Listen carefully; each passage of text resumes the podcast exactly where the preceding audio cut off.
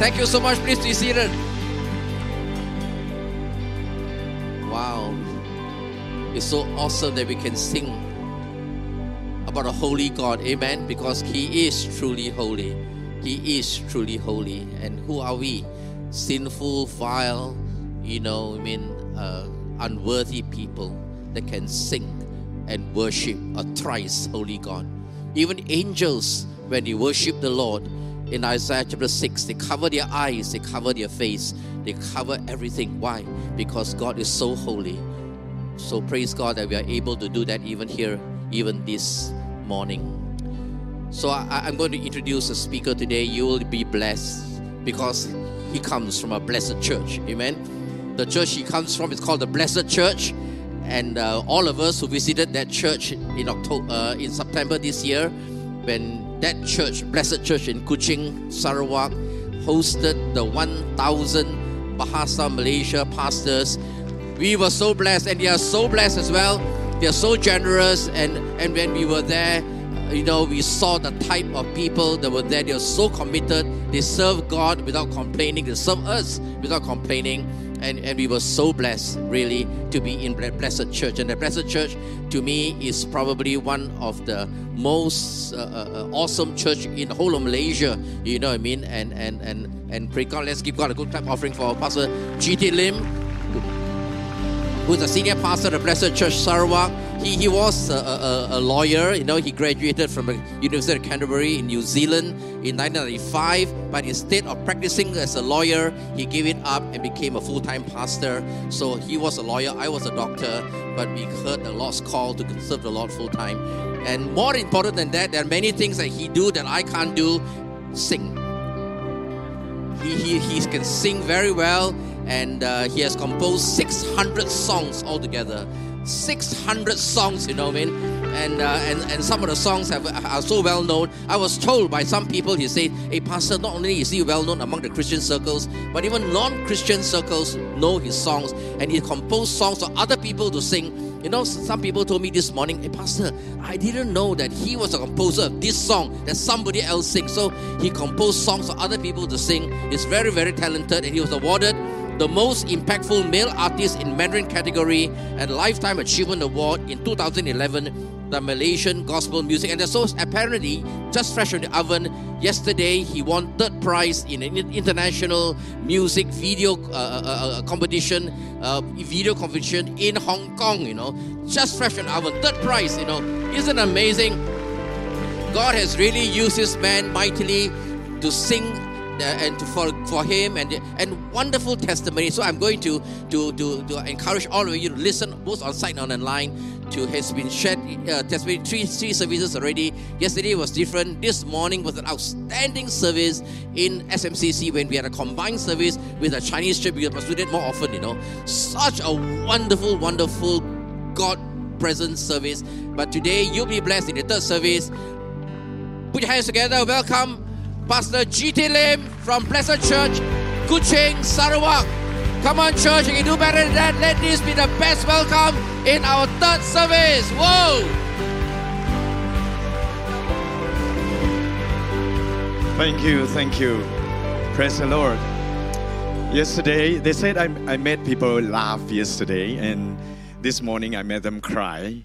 And I don't know what I'm going to do now, but uh, I'm under some pressure now because I happen to be sitting in the same row as my friend from my the same university. We were in the same batch in Canterbury, Patricia, you know.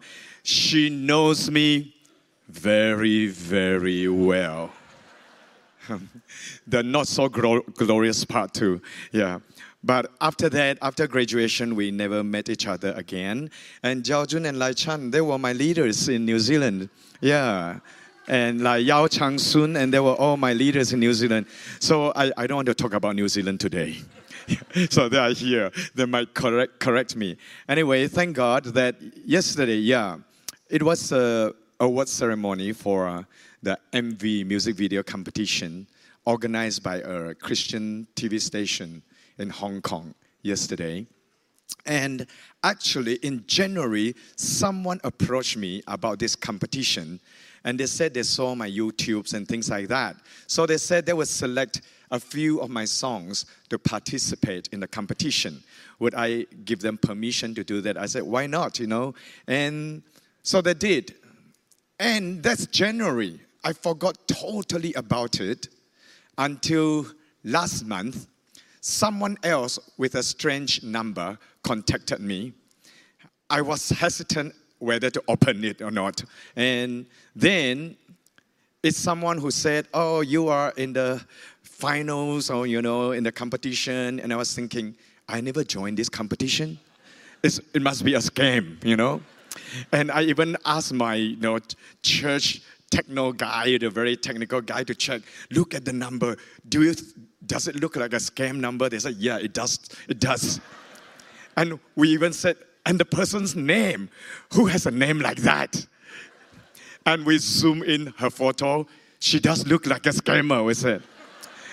And God forgive us, they were genuine. and, and I, I received the award yesterday. And let's give glory to God. Yeah. Amen. Praise the Lord. So we don't understand, sometimes we don't know God is doing some amazing things even without our knowledge. We just serve Him, you know. I don't run after all these things, I don't chase after all these things, but all these things chase after me. Let's pray. Father God, thank you for this wonderful time, for this wonderful church. And Jesus, I pray for your blood to cover and to cleanse me and everyone here. We pray your, that your Holy Spirit will move powerfully, freely in our lives. Speak to us, Lord. Trim us and prune us. Let us be humble, teachable, and obedient. We want the guidance, the teaching, and anointing of the Holy Spirit. We want to receive from you, not from human understanding, human wisdom, human values, or emotions. We want your word, O oh Lord. Speak to us. Let your name be glorified. Pray that we'll all grow to bear fruit to glorify your name. In Jesus' name we pray. Amen. Amen. Amen. Praise the Lord. Let's give the glory to God again. Yeah. I don't know what Patricia and Jiao they are thinking now. Oh, I see some of my church members here too. Yeah, Irene is here. Praise the Lord. And I, I don't know whether they they thought at that time when we were in New Zealand that I would become a pastor, you know, and that yeah, and all that kind of thing. But I, I was very zealous in serving God. I was a church van driver every Sunday. I would pick up people to go to church, the first to go out, the last to come home, and all these things. So a lot of my stories they, they would know. And praise the Lord that today, you know, I don't really understand many things that God has done in my life. But I'm going to share two verses with you first from two uh, scriptures Isaiah 55, verse 8 to 9. For my thoughts are not your thoughts, neither are your ways my ways, declares the Lord. As the heavens are higher than the earth, so are my ways higher than your ways, and my thoughts than your thoughts. I first got in touch with this verse when I was in New Zealand. And because of certain things that happened. And I believe, especially Patricia will remember, two of our friends died in New Zealand. One of them was actually her flatmate, Pauline, right?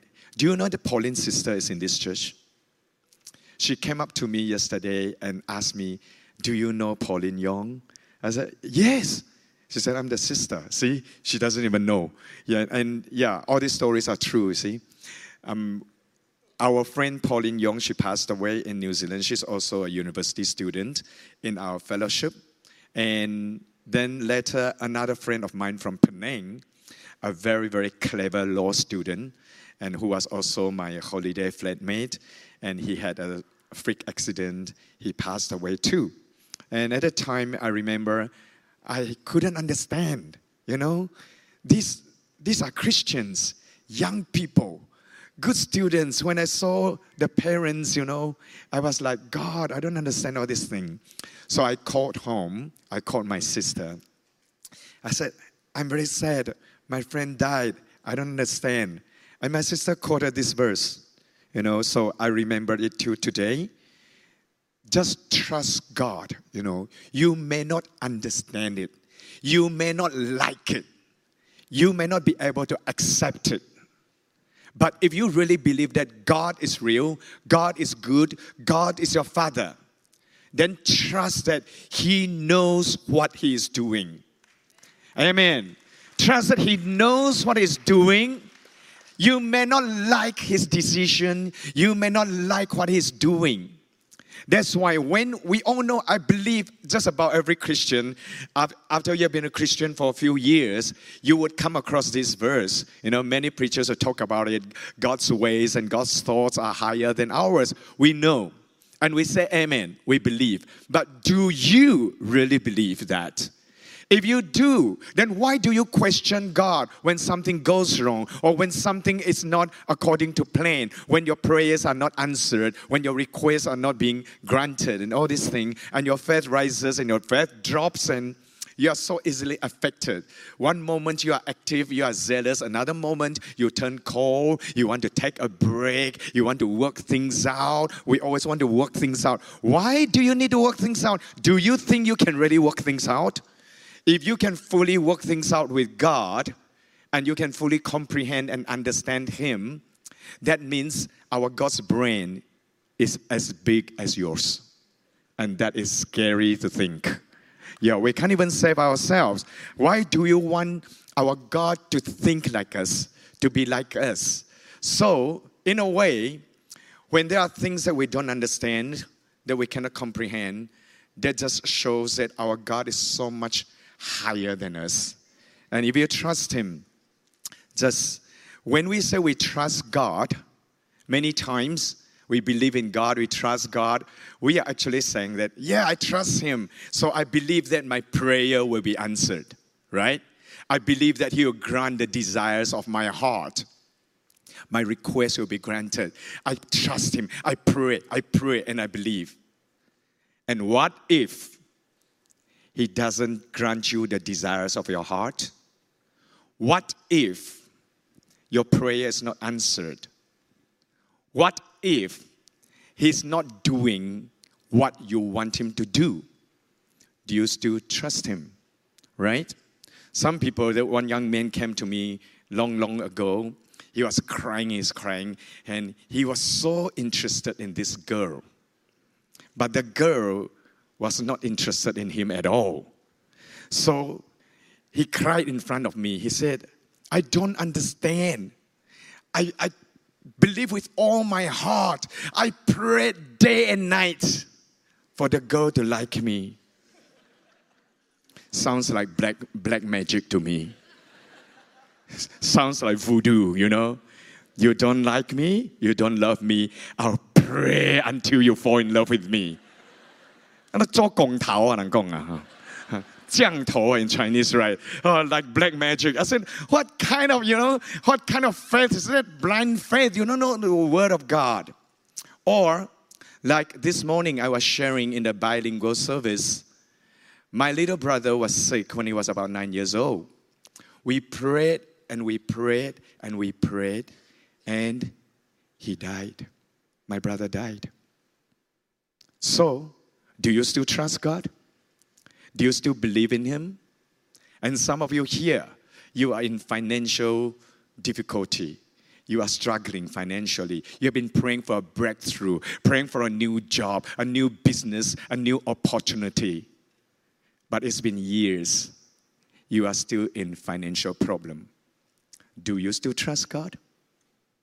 If you believe He is God, you have to trust Him despite all the things He has allowed, despite the situation that may, be to, may not be to your liking. That is called trusting God. You know, I can pray, I can request, I can ask, but if God decides otherwise, or if God delays, or if God does something else that's not to your liking, do you still believe in Him? Do you still trust Him? That is called my thoughts are not your thoughts, my ways are not your ways, and I will continue to trust you, serve you, and love you anyway. If you do, then we'll come to the next verse Romans 8 28. Romans 8 28 says, And we know that in all things, all things, the good and the bad, whatever you like, whatever you don't like, things you can accept, things you can't accept, all things God works for the good. Doesn't mean these are good things. There can be horrible, there can be um, terrible things that happen to you, but God can turn them around if, if you continue to love Him. All those experiences, all those bad memories or whatever, they can be turned around to become beneficial, not just to you, but to others. They can become a blessing. They can become a tool for you to help people, you know, but the condition is you must continue to love Him. If you don't, many people, you know, will backslide. They will turn away from God and they will start um, doubting God or even feel disappointed or angry with God. Then this verse doesn't apply anymore. It doesn't apply anymore. So we've got to continue to love Him. Love means listen to what He says, follow, and do what He wants you to do anyway. So if you really trust Him, then allow Him to work, allow Him to make all the decision. And you have been called according to His purpose. We are all called to serve Him. So in my life, and my friends they would know, especially Patricia. Actually, Patricia was my very, very good friend. I shared a lot with her. And yeah, we were only good friends. Yeah she married someone else, obviously. Yeah, yeah, and uh, yeah, I shared a lot with her, my my struggles, you know, and yeah, I I went through a lot of. Um, financial troubles and struggle with God and whatever. So, but I, I, I continue to serve God. Some of our friends, good friends, unfortunately, some of them don't even go to church anymore. We were in the same fellowship. And some of them might just be ordinary Christian now and the unlikely one became the pastor. Do you know we, we had this choir once, right? We were dancing, you know, in front of the whole church, and I I was given the role to, to be in charge of a choir. And we had some very good singers in our fellowship. And one, you know, from from David and Teki, they all could sing very well. But I was the kepo one, the busybody who, who likes to organize things, get things done. I would choose the song, I'll organize it. Then I would choose uh, who sing what parts. And then we perform this choir in front of the whole church, a Kiwi church. And there, there are certain lines that I would ask a few people to sing solo, just one line or two lines. So the pastor asked me to do that, to organize that, and yeah my pastor, he trusted me, he loved me. After the performance, he said, Very good. Your choir was good. And because I sang one part too, solo, he said, Maybe you shouldn't have sung solo. you should get someone else to sing. You know, that is the encouragement I got from him. And so I was an unlikely candidate to be a gospel singer to be. When i participated in competition you know singing competition sometimes i wouldn't even enter semi-final. Not let alone final. It's hard for me to win. And yet god gave me the gift to write songs. And i'm not trained musically. I only know a few simple chords that I knew back then. Until now, I still know the same chords, but God has used those simple chords. I asked God before, why don't you know? Actually, there were people, there were music teachers, music school principal who recognized my so-called gifting, my desire to serve God. They gave me free lessons to learn piano and everything by right, I should be able to learn, to pick up the skill. Because ever since I was in primary school, they said I have musical sense, I know the beat, I could learn songs very fast, but I don't understand why I could never pick up piano. Until today, I cannot read music. Not even the do, re, mi, fa, sol one, two, three, four, five. You give me a song like that and ask me to sing, I cannot sing it because I just don't know. And yet, God would give me a gift to write songs. I would remember the songs, I would record them, or else I would, you know, after some time, I don't know how to sing them anymore. So I have to record them because I don't know how to write the music. And yet, God would use someone like that. I don't understand. I always ask God, why don't you help me to be able to master some music theory, some basic notes that I can read, I can sing? But God never gave me that gift. Then one day I kind of understood so that I will give all the glory to Him, you know, so that if I write a good song, if I produce a good album, people will not say he's from this school, he's trained by that teacher, he knows music so well, he got a music degree or whatever. But every time when people ask me, I said, I'm not trained, I don't know. It's all from God. If I leave God, I would lose everything. So I have to stay close to God. So, having said that, let me share with you my song for today, which is also the title for my sharing. I don't need to understand. I don't think Patricia remembers this song. Actually, the first time I sang this song, she was there, you know. Yeah, so nobody remembers. At that time, I, I, couldn't sing very well too. I, I, still don't sing very well now, but I, I try to convince you I sing well. and I wrote this song because I was about to come back to uh, Malaysia after my graduation, and they wanted me to share my testimony. So I wrote it into a song to share. So the song really tells you my journey. It's called I Don't Need to Understand. Thank you.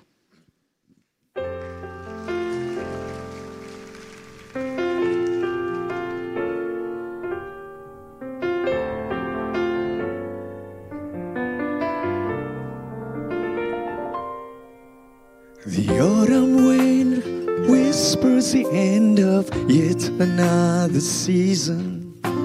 The winter sky reminds me for everything there's a reason. So many times I've tried to understand our Father's wisdom just to find that without His love I'm nothing but a foolish man.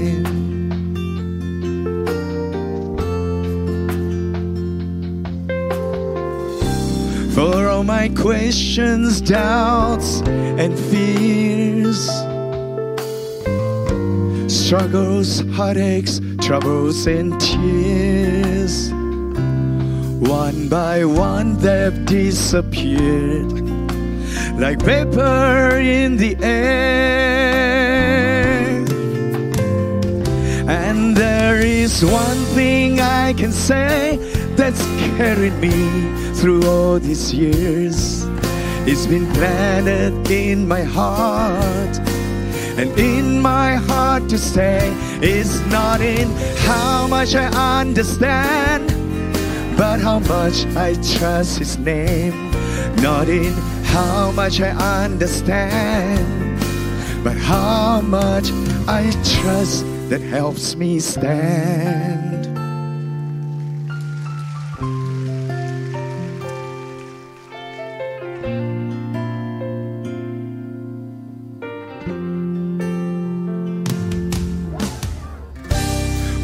My questions, doubts, and fears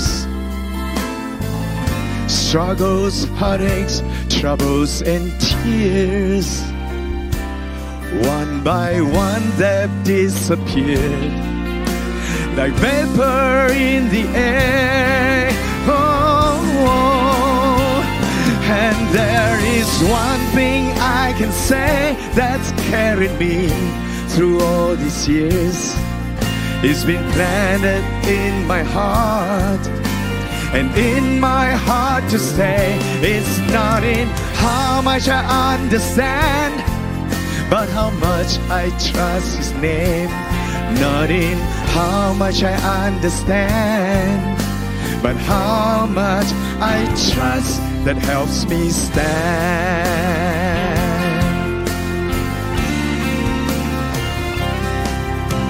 For I don't need to understand. Before I can teach my heart to listen. Oh, I don't need to comprehend. Before I can bring myself into full submission to trust His name. Oh, I don't need to understand before I can teach my heart to listen. Oh, I don't need to comprehend before I can bring myself into full submission to trust His name.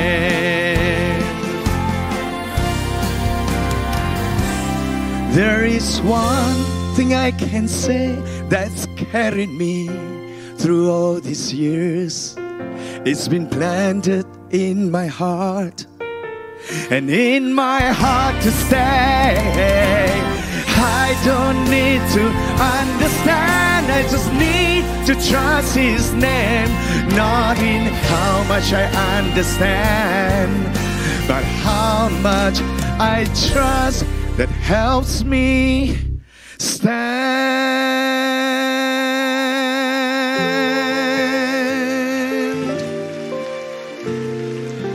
Amen. Not how much I understand, but how much I trust. So I was sharing the story about my New Zealand life yesterday. Thank God I shared that yesterday. And that is part one of my life. And after that, I came back to Malaysia. Actually, I had fallen in love in New Zealand. I love the life there and everything. And it's hard. That's why many of you, you send your children overseas, right? They don't want to come back, right? It's your fault. but so, I didn't want to come back too. So then I prayed, and I knew by that time God brought me to New Zealand, not so much for a career or for my study or degree or whatever, but God wanted me to know He is real. He's really my Father, and He'll carry me through all my life, you know. So I decided I want to come back, and I prayed to God. You know, I had to force myself to pray that prayer. God, if you really want me to come back to Malaysia, change my heart. You know, he really changed my heart. So, and suddenly there's this desire to come home. Well, I came back to Malaysia. I didn't practice law. Actually, I never practiced law. Yeah.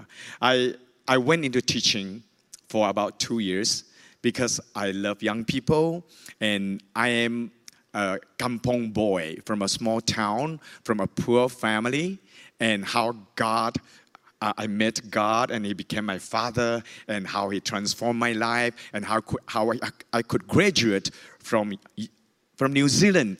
So I love to share that with young people. Especially the poor ones who always think they don't have a future, they don't have hope, and all these things. I like them to know there is a God you know, a real God who is your father. So I went into teaching for two years. I applied, you know, I applied. It's very, very interesting. When I came back from New Zealand, um, before I went back to Kuching, I stopped over in KL. One of my good friends' mother, she is um, an expert in Mandarin. So she taught Mandarin in some Chinese middle schools, Chinese secondary school.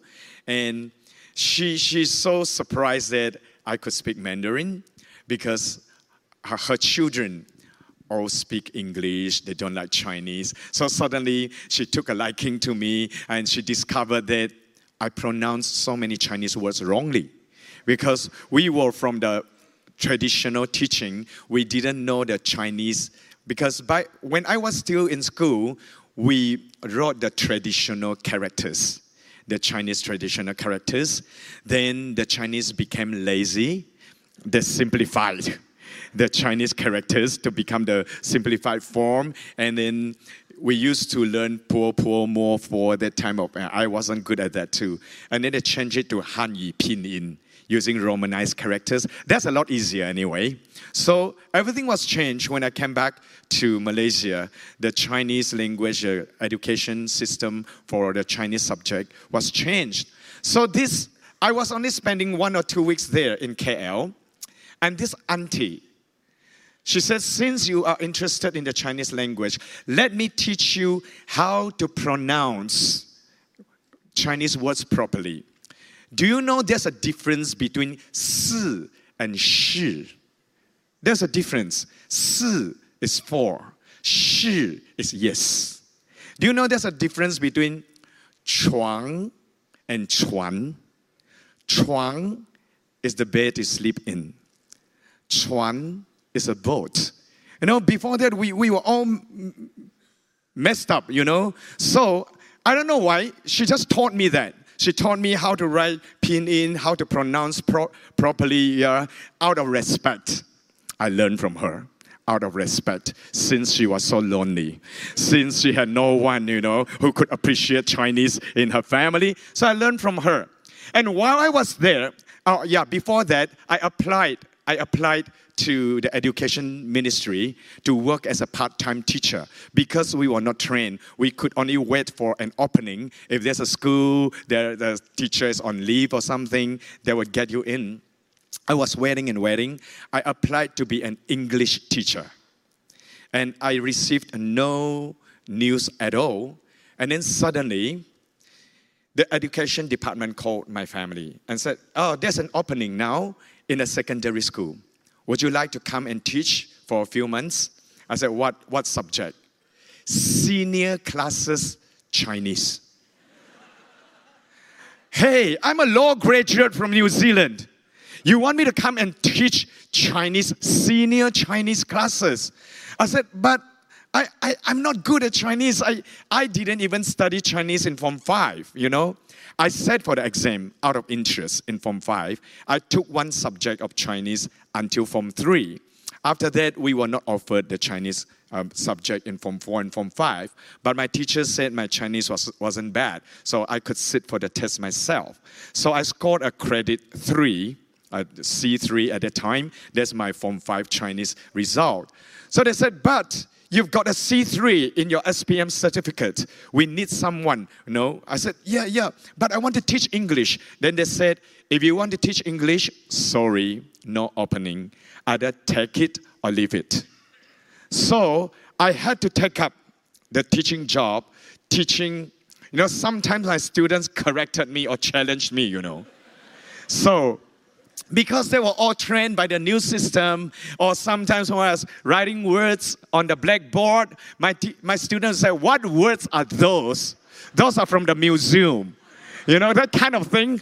Uh, so, as a responsible person, every night before I would go to school the next day, every night, if I were going to teach a story, to read an essay from the textbook, I would search almost every word in the dictionary to make sure I didn't mispronounce any word, to make sure I knew the correct pronunciation, the correct meaning. I did that for two years. And I became a Chinese expert. And, yeah. and many people began to think I graduated from Taiwan. And once I was ministering in KL in a Chinese church, you know, and they took us out, the, the elders, the leaders took me out for, for supper after the meeting, the Chinese meeting. They were sitting around and they were talking and they were conversing in English until they realized I was there. Because I was quietly eating my supper. And they turned to me and they said, Oh, so sorry, do you understand English? I, I said, yeah, a bit, yeah. yeah. So it became, you know what that shows? That shows that God is really amazing. like, why, Lord? Why did you? I want to reach out to young people. I asked for an opportunity to teach in a high school. So give me that opportunity. And why do you ask me to go and teach Chinese? That's not, not what I'm good at. But you don't understand it? God knew. He was preparing me for Chinese ministry. He was training me. You know, when I first came back to Kuching, I visited so many churches. Of course, I went back to SIB first. I was baptized in SIB. My brother in law, my sisters, and they are still leaders there up, up to today. I went there. I don't know, I just didn't fit in. Nobody noticed me. Can you believe it? Nobody noticed me. you know. Okay, come on, yeah. So, because I, I, I was always overshadowed by my brother-in-laws, my sisters, you know, they, they, are, they are so much older than me. So people would always notice them. They didn't notice me ever since, you know, I started going there since I was from one until from six. Then I went to New Zealand. And after graduation, I came back. Still, nobody knew who I was. So, so in the end, I, I went around searching for churches that people would notice me, you know, you know, because I thought I was so fervent and so zealous in serving God when I was a university student. Now I came back, I wanted to serve, but somehow people didn't know. So I went from church to church, all the English speaking churches. Then one day, I just visited this Chinese speaking church and I went there. Somehow I felt this is a place they were singing very Chinese song, uh, like uh, 我就走到神的祭坛，到我最喜乐的神那里，with a lot of vibratos, and somehow I I felt that I wanted to come back there, so I stayed that, uh, in that church until yeah until now. So so I joined that church. Then the pastor realized that you know there were so few people in that church so they noticed me immediately. so if you want people to notice you, this is not the place to come. Too many people, see?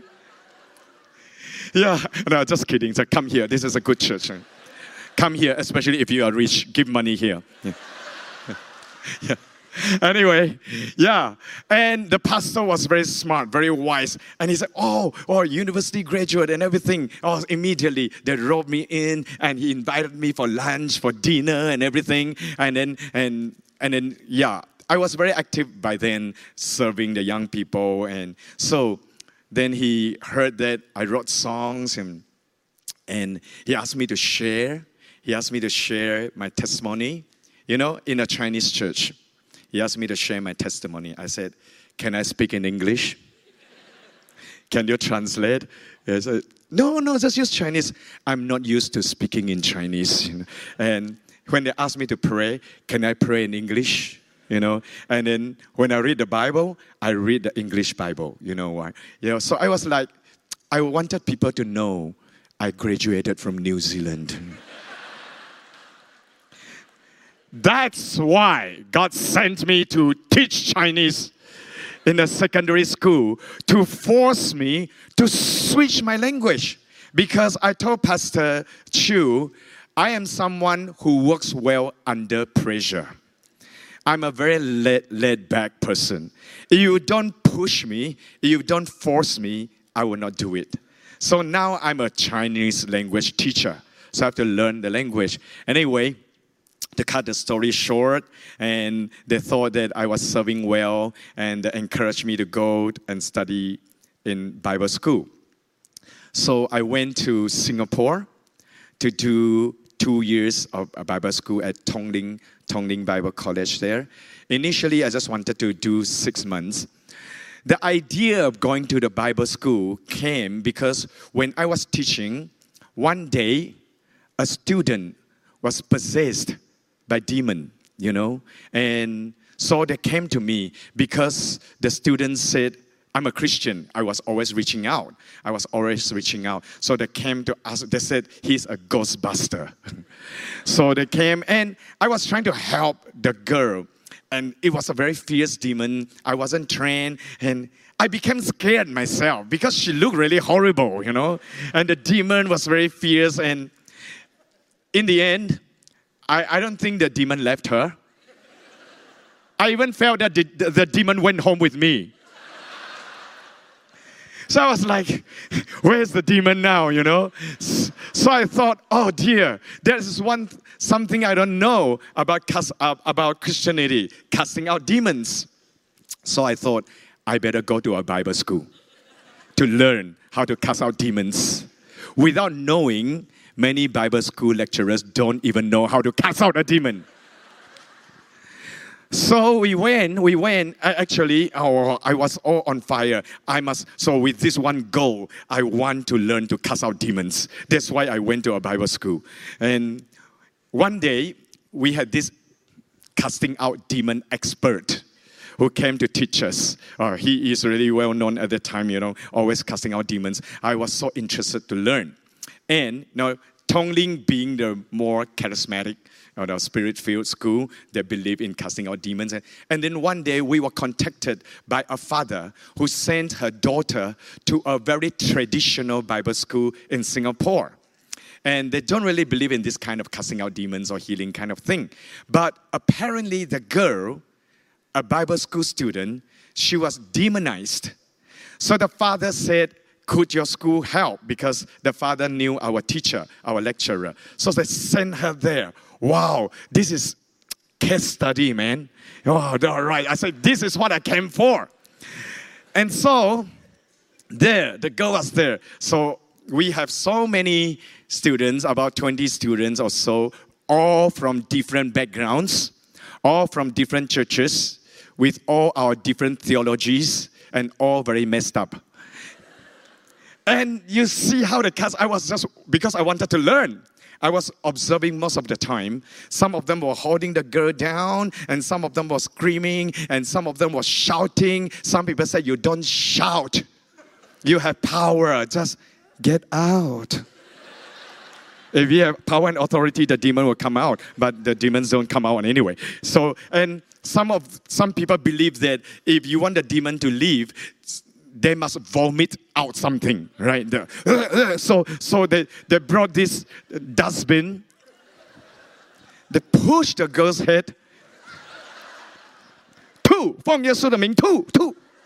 Vomit, vomit, and I was like, I was helping to push the girl's head out because they are pushing her head into the dustbin.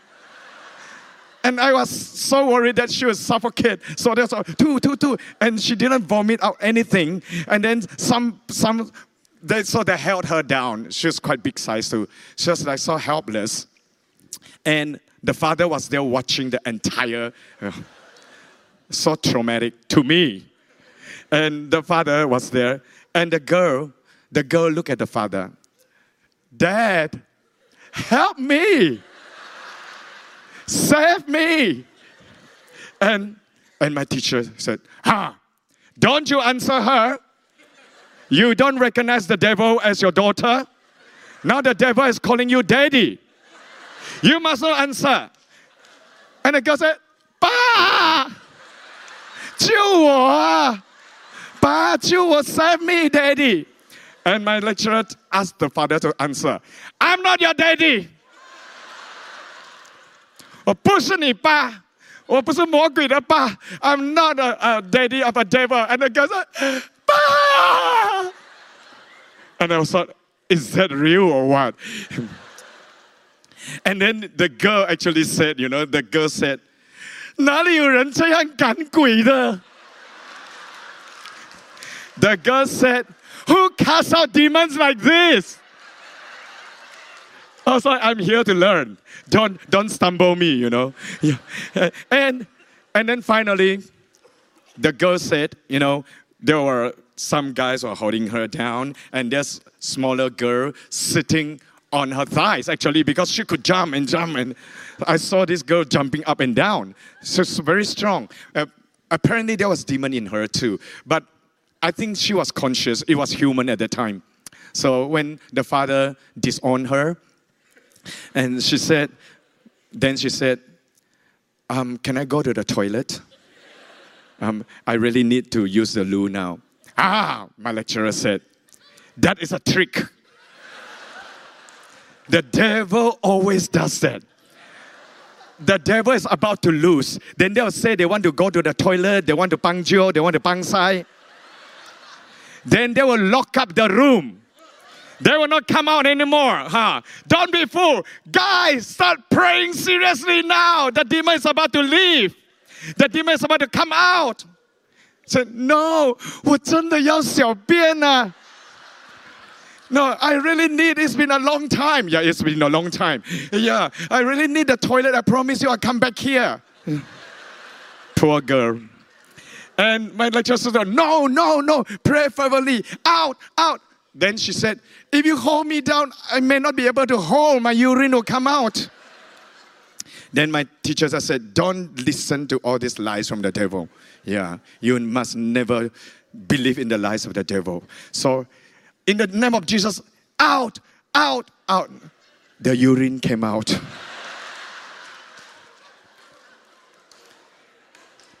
and, and this girl who was sitting on the thigh, she jumped up, she said, I felt something warm. I mean, why are you laughing? Poor girl. It's so traumatic.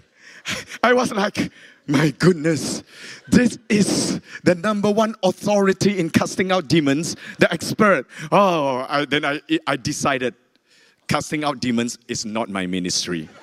No, I will. So that's why when I started um, pastoring, I told God, don't bring any demon to our church. You know? Any demon possessed ones, send to other churches. I will not be able to help them. Anyway, yeah. And then we learned so many things Initially, I wanted to do six months. Then I discovered there was still so many things I didn't know. So I lengthened and lengthened until I, full the, I finished the full length of two years, the diploma in pastoral ministry. And then I, th- I thought I knew quite a lot already. Then in our final two weeks, in our final two weeks, they invited this. Um, do you know Edward Miller?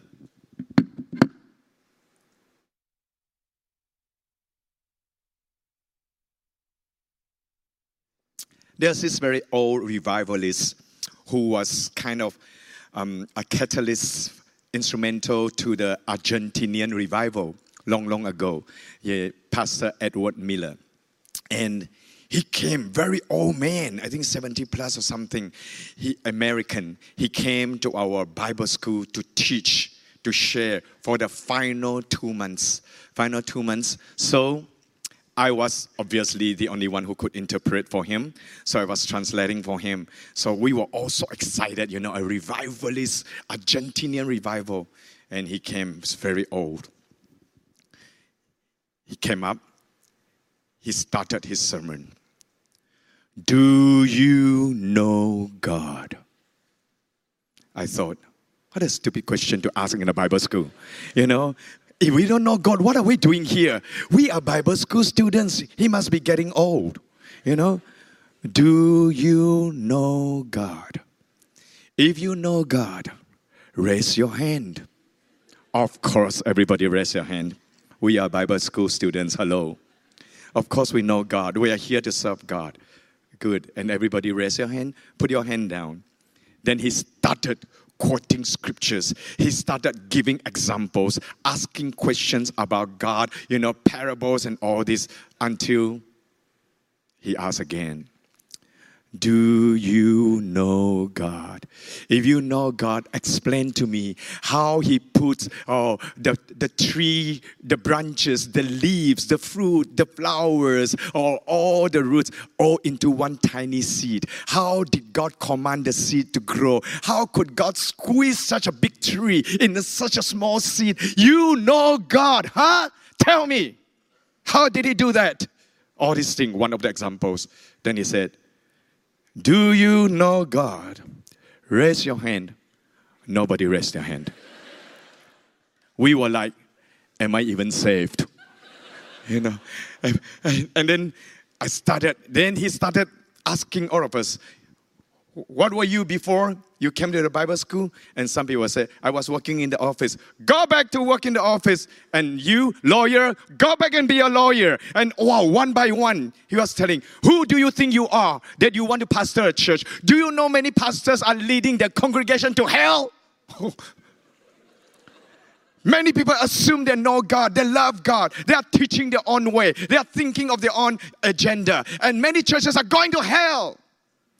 All you young people, what do you know about God? Go back to your profession. I was like, hey, crazy man, who have we invited? You know, it's so hard to find young people like us, law graduate, bilingual, good looking some more. That's a bonus, you know. And to, to have people like young people like that to give up everything to serve God. And now you, old man, you come and discourage us. Whose side are you on, man? You know, and then he started telling us, you know, oh, you all think you love God so much and everything. Wow, I tell you, after the first lesson, we had an emergency meeting with our dean. I told my dean, better not let him speak anymore. anymore. He is stumbling everyone. And or I said, I actually said, he is so proud and arrogant. Maybe he thinks he's a revivalist, and maybe that's long ago.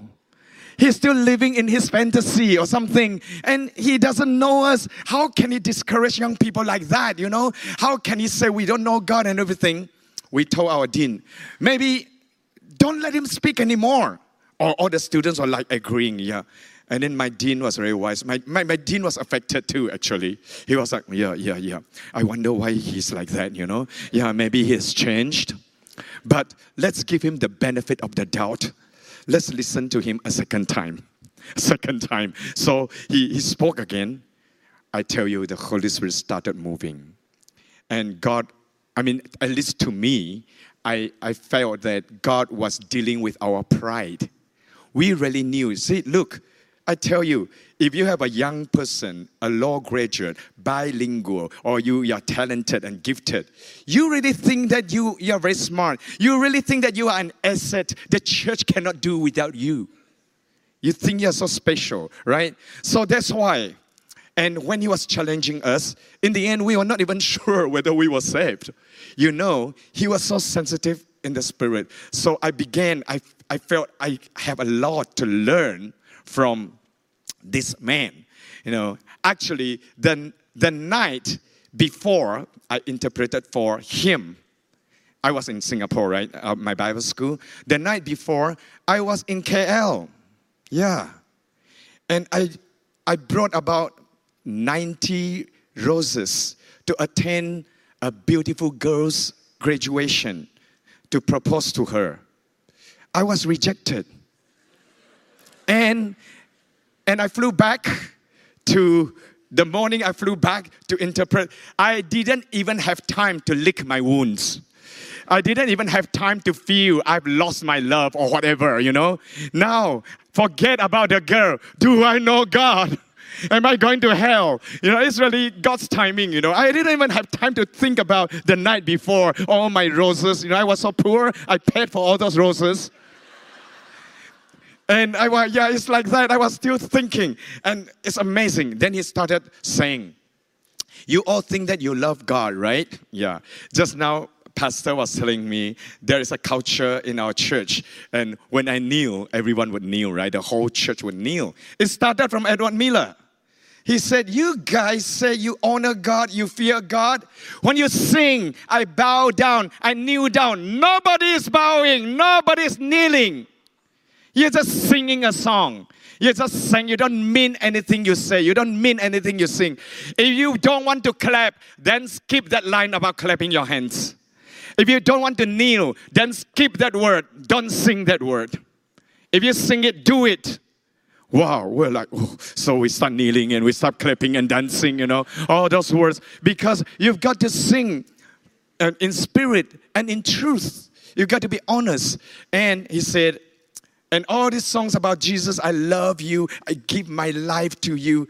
How many of you actually mean that? You know? And after that lesson, in the afternoon, my dean and all of us, we looked through all the songs that we sing. We had to throw away so many songs. Seriously. Any song that say, Jesus, I love you, no, out, out, out. Because we realize that we love ourselves so much more. We realize that there's so many, God is not even in the top 10 in our list. So we could only sing, Create in me a clean heart, oh God, and renew a right spirit within me. We wow, we sang that song all the time, Psalm 51. So after two weeks, I decided I will not become a pastor. I will go back and become a lawyer. I got offered a job in Penang, and there was um, I should be working in Penang as a lawyer, and that lawyer, who is the boss, is also the spiritual son of Edward Miller. So he is also a pastor, lawyer, and he wanted to employ me. And by that time, I was out of the legal practice for four or five years. And I thought, wow, this is a gift from heaven, right? To be a lawyer and an assistant pastor at the same time. You know, it seems like perfect, but I tell you, even when something seems so spiritual and so perfect, it may not be from God. It is a good thing, but God doesn't want you to be in His just good will.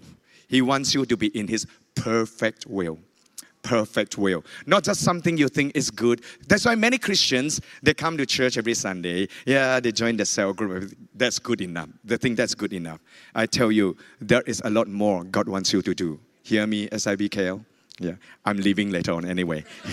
so there is a lot more that God wants you to do.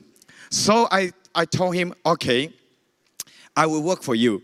But I said, but I have promised this church, remember this Chinese church?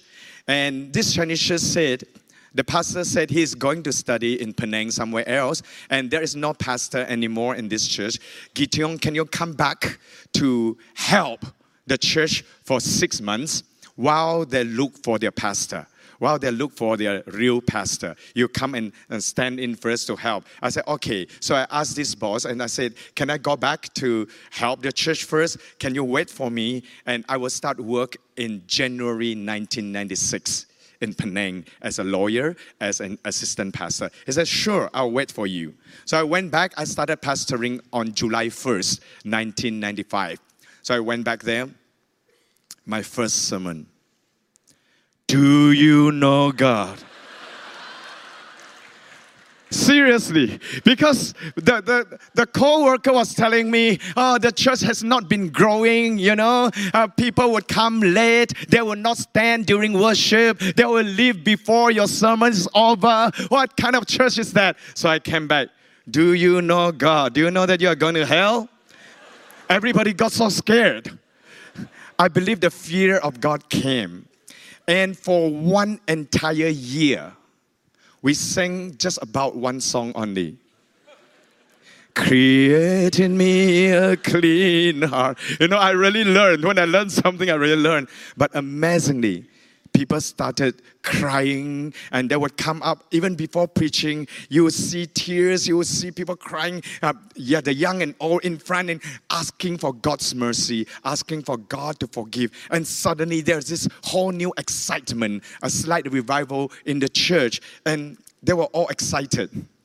But the problem is I only promised them that I would be ministering for six months, to serve for six months. So almost every Sunday, I would remind them pray for your real pastor. I'm not your pastor. I'm not your pastor. Pray for your pastor to come. I'm going to leave you in January. I'm going to leave. And you know, I'm not your pastor. I said it almost every week until God was so fed up. Can you stop saying that? Who would ever learn commitment? You know, if you always say, I'm going to do it for a few months, then I'm going away, who would understand what it is, you know, to give your life, you know? And then God was saying, a pastor is like a father. You don't abandon your children. You keep on telling your children, I'm not your real father, you know? Your father is still lost somewhere outside there. Pray for your father to come home. I'm not a real one. You know, what can your church will be so unstable and insecure? They don't know how to serve God. I said, Oh God, but I, I promised that guy, you know, six months, or maybe, okay, God, I'll stay another year. Another year? Aren't you thick? What does it mean? What is the difference? You know, six months, another year. Then God was saying, Not another year, it's the same. You are a father now. I said, Then what? What? How long do I have to be here? Okay, then I said, Oh, Jesus, you, you served on earth, you ministered for three years, right? Three and a half years. So can I stay here for three and a half years? And God said, Then you die? right? Then you die? Then you go on the cross? I said, oh no, that, that doesn't work too, you know. And I was saying, so what, God? What am I going to do, you know? And then God said, you don't leave until I ask you to go. I will help you. So I called the lawyer friend. I said, I'm sorry, I'm not coming anymore. I have to stay back here. And the members too, they told me, Pastor, now for the first time, we feel that we want to know God and you want to leave, you know. Can you just stay back? That's why, in the end, God kept me, and it has been 28 years. the six months, it turns out to be 28 years. What time do I stop? Oh, two o'clock. Okay, yeah. Okay, anyway, yeah, I began to learn and I was even trembling in my office. I didn't know how to pastor, I didn't know what to do. And yeah, one, you know, just before I came back to pastor, I was still in Tung Ling. Not just Edward Miller that shook my faith. You know, there were times when people were so called filled with the Holy Spirit laughing. You know, it, it, was very popular then. It's the trend. Uh, when you're filled with the Holy Spirit, you must laugh. You don't laugh, you're not filled. Yeah.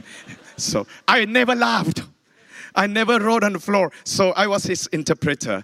And there was this lady who was oh, so happy, I was laughing until her tears came out rolling on the floor. And auntie, you know, in our Bible school, I was sitting beside Edward Miller. So I wanted to learn. So I asked her, I asked him, so what do you think she's experiencing? You know, all the joy, you know, all the laughter for so long.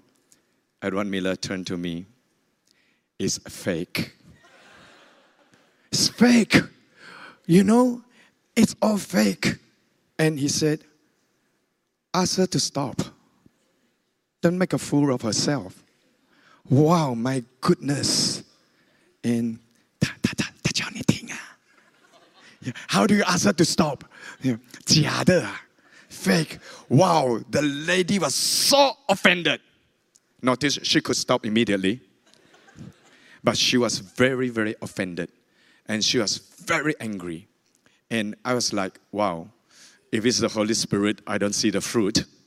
You know? And so upset and angry. That's why in churches now, so many people claim they have gifts, they can see visions, they are prophetic, you know, they see this and. And when the pastor doesn't give them the pulpit, doesn't share what they see, oh, they're angry.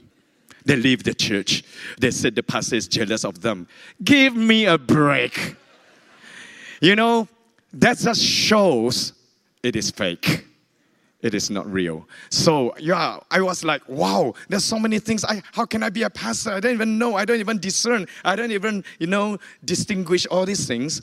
And then just before I went back to Kuching, there was another prophet. Uh, this one is from Taiwan already. And we were in this meeting. The elder said, now this prophet is going to give us a test of from Genesis, he received revelation from God to ask 10 very simple questions from creation. If you get 10 out of 10, that means you are really called according to God's purpose to be a pastor, to be a leader. And he said most time people will not score 10, maybe 7 to 10, that means you is confirmed. God wants to use you. 5 or 6, you still need to learn something. Below 5, you've got to reconsider whether God has called you. And he said, nobody will score zero, don't worry. So we were sitting there. I was thinking, oh, it's another chance for me to show I am so cold. You know, I will score 10 out of 10, I'm sure. Then we started sitting, and then, then he, did, he announced the results. Guess what I got out of 10? Zero. I got all the answers wrong. I was like, what stupid test is this? You know, I don't think it's from God or what. But actually, I, I regret till today that I didn't keep that test paper. Because today I realized that is my graduation certificate. Without God, I'm nothing. Don't think that you are so smart. Don't think that you can answer all the questions. Don't think that just because you score 10 out of 10. You know, so many years later, I remember this incident. I was like, why? And this pastor, this prophet knows me very well and he likes me too. He is totally surprised.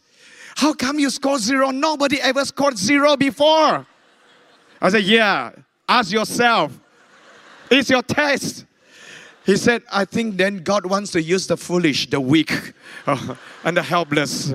And then he, I said, yeah, oh, yeah, because God wants me to empty myself. I used to think I'm capable and talented, I'm gifted, I'm educated and everything. I, I was a born leader and everything, and suddenly I scored zero. And anyway, I remember that, and I thank God that He reminded me that I'm nothing without Him. Then, many, many years later, just a few years ago, I met this elder who organized that prophetic test. He's a pastor in Singapore now. I said, Hey, he said, You're doing well now, huh? I said, Yeah, you almost stumbled me organizing that kind of test. Do you remember I scored zero? He said, Yeah, yeah, yeah, I remembered. I said, Wow. And then he said, Do you know there's another person who scored zero in that test? I said, Really? I thought I was the only one. I never knew uh, another one. Then I said, Who? And he mentioned the name. Seriously, that is your prodigy. That's the person he wanted to hand the young adults fellowship to, someone who, whom he wanted to train as a pastor. I said, the person scored zero too? I never knew that. He said, yes. And then what happened to her now? She left. She didn't want to serve God anymore. She was so upset. She was so hurt by the test till today, she didn't come to the church, she didn't serve anymore. Wow. That's why. That's why I don't need to understand. I don't know why I scored zero, but do you still trust God?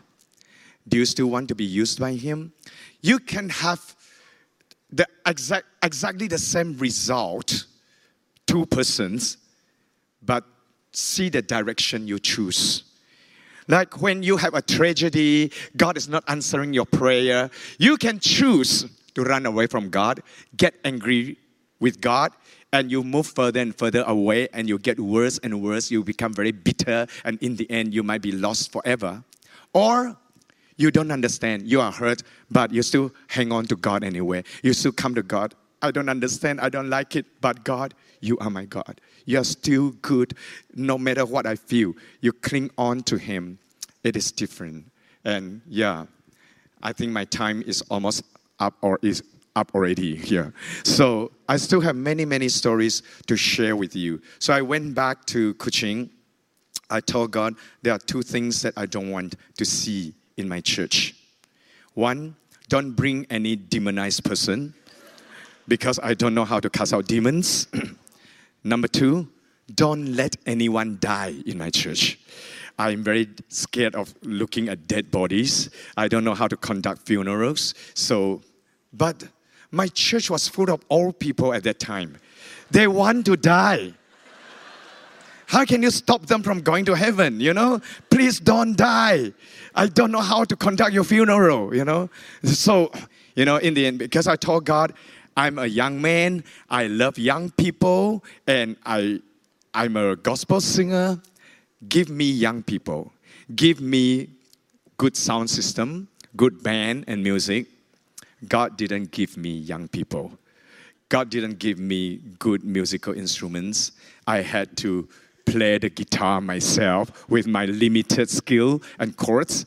And there was no young person, all the old people. And God brought people with demons. And I conducted so many funerals. So that's why, you know, you don't understand why, but the reason is God wants you to lean on Him. If He had given me my gifting, my calling, so called calling, uh, youthful ministry, music, I'll be using my skill. I'll be doing what I like, I enjoy, I'm used to, I'm, I'm an expert in any way. But when God gives me old people, funerals, demons, all these things that I don't want to touch, I don't like, I don't know how, I don't know what, you will rely on God. And our church started to grow because of demonized cases and because of funerals. Because I make everything evangelistic, you know. In, in the funeral, I made it evangelistic. And in our church, if people want to invite me to a wedding, there must be a stage for me to sing and preach.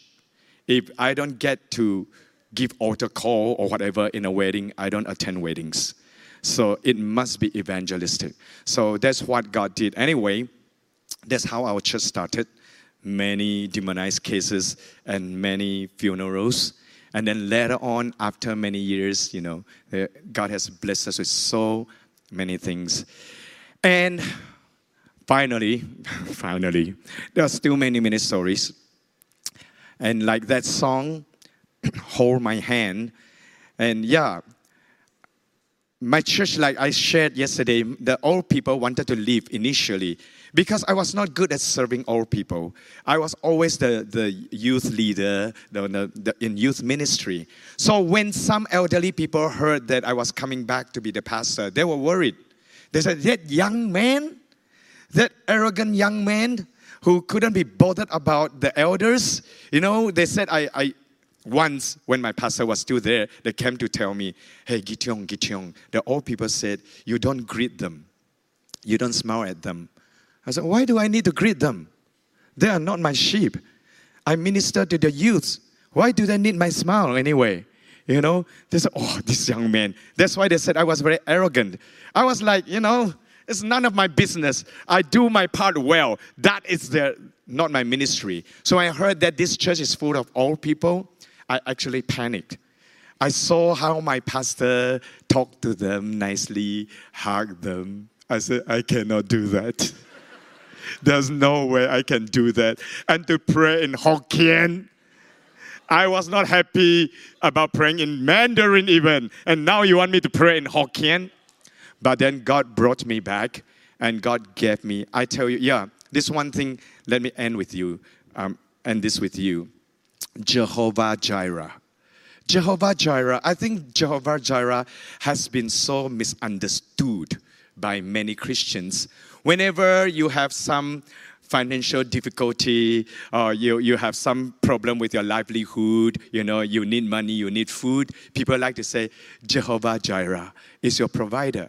No, I don't think that is the correct way to interpret. Of course, God will take care of you, your food, clothing, and that just go to the gospel. Jesus said, Look at the birds in the air, the flowers in the field. God will take care of God will take care of you. He's your father. Then just go there and encourage people. It's not Jehovah Jireh. Jehovah Jireh appeared when Abraham was offering Isaac on the mountain of the Lord, a sacrifice to God. And he was willing to give everything, his most precious, his deepest love. He was willing to give that to God. Only then Jehovah Jireh appeared to give Abraham the right gift, the right sacrifice, the right thing to use on the mountain of the Lord.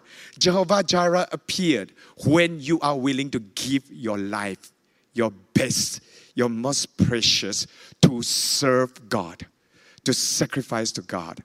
So that's why when I went back, I told God, actually before I went back, I was offered, you know, apart from the law lawyer's job, I was offered to be um, the youth pastor, youth pastor of one of the biggest churches in KL.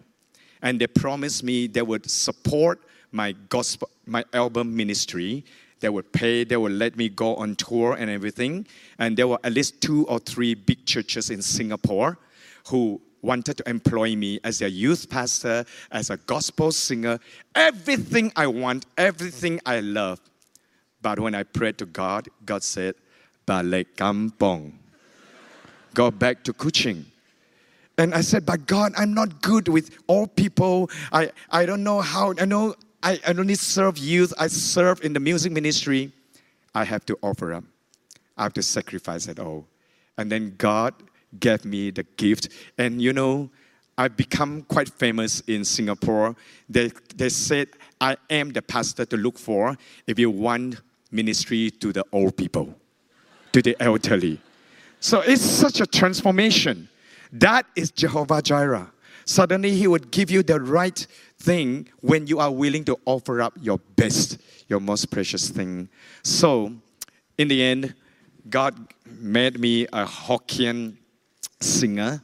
Before that, my first few albums were all in Mandarin, and people knew me a little. But until God gave me this song, it became an international hit until today, especially in funerals. Yeah. Because it's, I wrote it for people who are facing death, you know, people who are uncertain, um, they, they are really dying. I ask God for a song when I sing the, di- the dying people will feel Jesus has come to bring them to, to heaven so they don't have to worry anymore. And sure enough, this song has encouraged so many old people. So I, I tell my church people, now I'm very busy, you know. If, if you're sick or you're dying, normally other people will go. If I go to visit you, and if I sing this song, you know what it means? you are going. So in the end, they don't ask me to come anymore. Anyway, this song has encouraged many people, and many people, even including suicidal people and the elderly who were very staunch Taoists and Buddhists. And when they heard this song, their grandchildren, they would write to me. They said, Thank you for this song. My grandma, my granddad, my parents, they received the Lord because of this song. And Let's give all the glory to God. I'll share this song as an ending to bless you. It's called Hold My Hand. Hold My Hand throughout the journey of life, especially in the ministry, because the final sentence says, The day I walk up to the door of heaven, I want to hear you say, Come in, my child. Come in, my child, rather than I don't know you, go away. Right, isn't that true? We can serve so much, we can do so much, you know, so many achievements. But if I reach heaven's door and Jesus say, I never know you, you know, go away, I don't know you. But I want to hear, come in, my child. And for your information, many people sing, request for this song during weddings as well. So you see, the word of God, it applies in every situation. When you get married, when you die, you can use the same song. Okay. Okay. okay, let's sing this song together. Thank you. Hold my hand. It's a Hokkien song.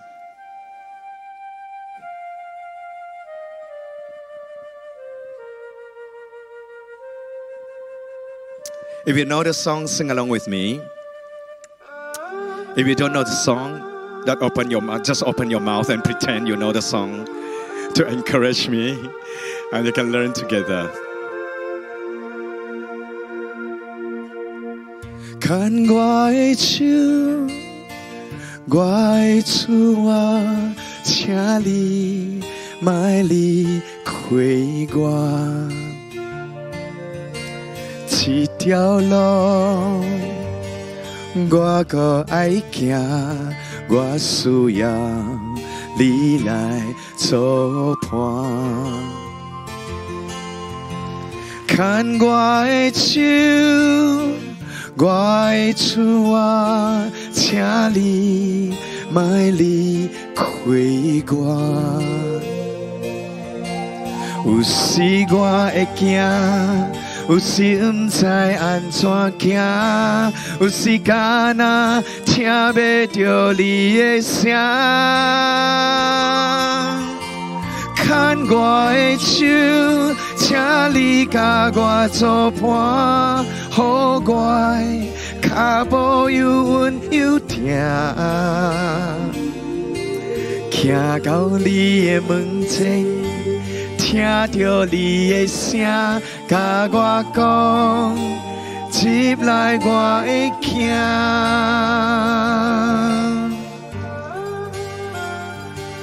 Jesus promised He'll be there to receive you. Be faithful to the end. Amen. 牵我的手，我的主啊，请你莫离开我。这条路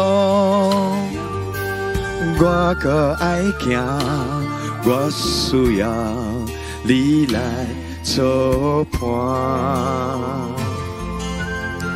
牵我的手，我的主啊，请你莫离开我。有时我会惊，有时毋知安怎行，有时间啊听袂着你的声。牵我的手，请你甲我作伴，我的脚步又稳又定。行到你的门前，听着你的声，甲我讲。接来我会行，牵我的手，请你甲我作伴，好我的脚步又稳又定。行到你的门前，听着你的声，甲我讲。接来我会行，牵我的手，请你甲我作伴，好我的脚步又稳又定。行到你的门前，听着你的声，甲我讲，接来我会行。行到你的门前，听着你的声，甲我讲，接来我会行。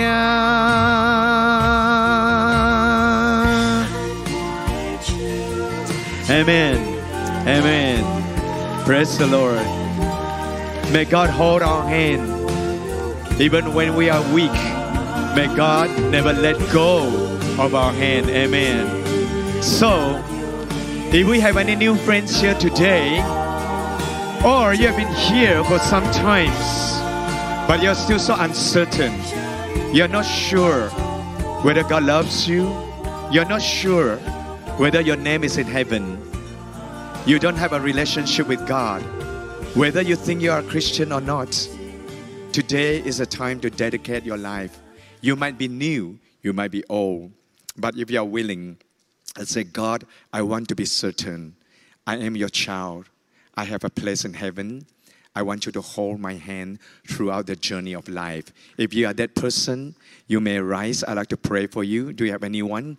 You want to be assured of your faith in Jesus? Hallelujah. Let's encourage them anymore. Whether you are a Christian or a new friend, hallelujah. Praise the Lord. Praise the Lord anymore. No, or you want just want to renew your relationship with God. Praise the Lord. Praise the Lord. Or maybe you have doubts, you know, you have questions, or you feel you might be in church, but you're so distant from Him. You're not sure anymore. God, are you still there? I don't understand many things. But today, God wants to tell you, I love you, my child. You know, just trust me. Hallelujah. Praise the Lord. Do we have any more? Even up there, we've got a few down here. Praise the Lord. Praise the Lord. Some more there. Let's encourage them. Any more? Just, and I just want to tell you, Trust his name means his name is your father. He is your father. And he's a good, good, loving, and kind father. Hallelujah. Praise the Lord. Any more? Hallelujah. Praise the Lord. Praise the Lord. Any more? Any more? Anyone up there? Praise the Lord. Hallelujah. Okay. How? Okay. Now I invite everyone to stand together to encourage them. Let us all raise our hands, especially those who stood up first. Open your mouth to pray after me. Just pray after me now this prayer. Dear Lord Jesus, I thank you so much for your love. I have so many questions or even doubts at times, but today I'm reassured. You love me. You know what you are doing. Father God, I thank you for Jesus, for sending your Son to die for me on the cross, to shed his blood. I confess I'm a sinner. I need you, Jesus. Forgive my sins. Wash me clean. Write my name down in heaven. You are my Lord, my Savior, my only God, my Heavenly Father. Hold my hand throughout this journey, even when I'm not faithful, when I'm weak and helpless. Lord, you hold my hand, Lord. You carry me, Lord, because you are my Father. I thank you, Jesus. Your blood is upon me. I belong to you. I'm a child of God. In Jesus' name I pray. Amen. Amen. Amen. Hallelujah. Let's give the glory to God. Amen.